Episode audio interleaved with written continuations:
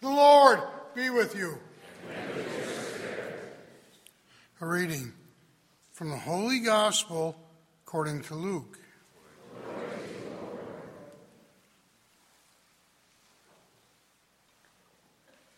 Filled with the Holy Spirit, Jesus returned from the Jordan and was led by the Spirit into the desert for forty days to be tempted by the devil. He ate nothing during those days, and when they were over, he was hungry. The devil said to him, If you are the Son of God, command this stone to become bread. And Jesus answered him, It is written, one does not live on bread alone. And then he took him up and showed him all the kingdoms of the world in a single instant. And the devil said to him, I shall give to you all this power and glory, for it has been handed over to me, and I may give it to whomever I wish. All this will be yours if you worship me. And Jesus said to him in reply, It is written, You shall worship the Lord your God, and him alone shall you serve.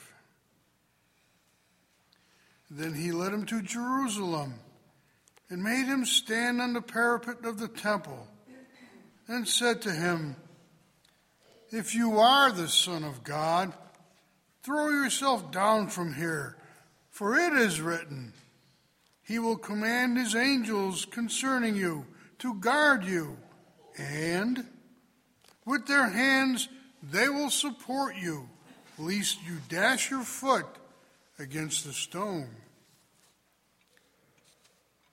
And Jesus said to him in reply, It also says, You shall not put the Lord your God to the test.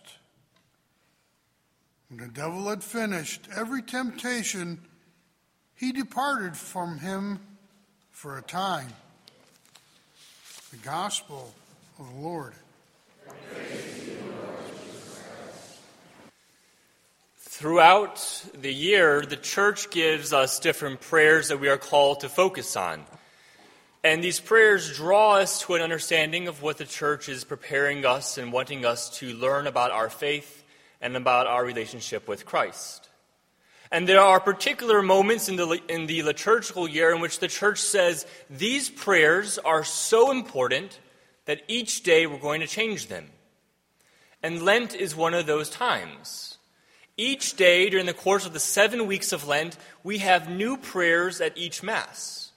And so those prayers are given to us to allow us to understand exactly what it is that we are called to do in this moment and how God is at work in us.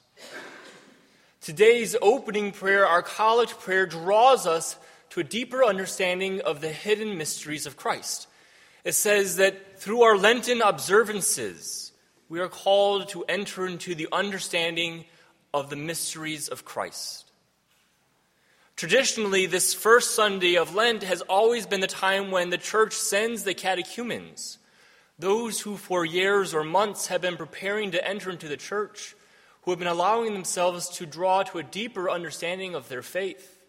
The church sends them away to the bishop so that the bishop acknowledges them and acknowledges their desire to enter into the church to participate in our faith. This afternoon at the 11:30 mass, we will send two of our candidates from our church to the cathedral with our bishop, allowing them to acknowledge in front of us and in front of our bishop their desire to enter into the faith in a deeper way. But this isn't just for those catechumens. We are called in a similar way to understand in a deeper way our faith and to understand in a deeper way the paschal mysteries of Christ, which is the point of Lent, allowing us to know what God did for us, how God has saved us, and what that means for us personally.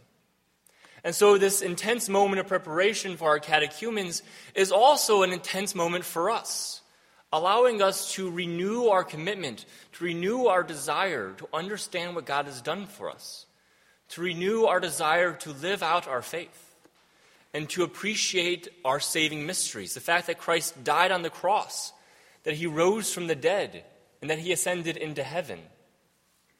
This time in Lent, this season of Lent, allows us the opportunity to understand and appreciate that. And that's why when we began Lent on Ash Wednesday, we took upon ourselves certain practices or observances. These practices aren't arbitrary things that we choose to do because we want to be different or special. We take on these practices because we believe the church tells us that these practices will help us arrive at a deeper understanding of Christ's paschal mystery. And so these Lenten practices allow us the opportunity to renew ourselves in Christ and then to reach a, a point where we allow ourselves to know what God has done for us. So, the church, by giving us this prayer today, by saying these catechumens are desiring to understand a deeper part of their faith, she's giving us the same opportunity.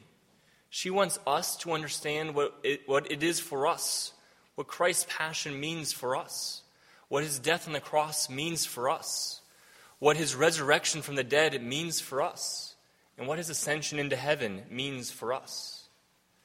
And so we're given the chance to renew our commitment, to renew our desire to understand these mysteries, so that when we come to Good Friday and the Paschal mysteries, we'll be prepared to celebrate those but also prepared to understand what they mean for us today and what it is that God is seeking to give us. These moments, this time in Lent, isn't arbitrary, it's given for a reason to allow us to arrive at a deeper appreciation and understanding of our faith, to allow us to be prepared to understand the mysteries of Christ, the mysteries that our catechumens are preparing to celebrate on Good Friday, on Holy Saturday, and on Easter Sunday. And it is our chance to share with them those mysteries and understand what they mean for us. In faith and confidence, we bring our prayers and petitions to the Lord. We pray for our Holy Father, Pope Francis, for Luis Rafael, our bishop, for all bishops, priests, and deacons, that they may lead the church entrusted to them. Let us pray to the Lord. Lord we pray for an increase in vocations to the priesthood and religious life, that more young men and women from our parish will respond generously to the call of Christ. Let us pray to the Lord. Lord Let us pray for all married couples and those who are entering into the sacrament of marriage, that they might bring glory to God by their life. Let us pray to the Lord. Lord Let us pray for ourselves and for our catechumens, that as we enter into these sacred mysteries of Holy Lent, we might be prepared to understand what our saving mysteries mean. Let us pray to the Lord. Lord Let us pray for the sick, especially those in our parish, that in their time of suffering they may come to know the love of Christ. Let us pray to the Lord. Lord Let us pray for the deceased relatives and friends of ourselves, and for those who will die today who have no one to pray for them. May they rest in the peace of Christ. Let us pray to the Lord. Lord we ask for all these prayers and petitions to the intercession of our Blessed Mother as we say,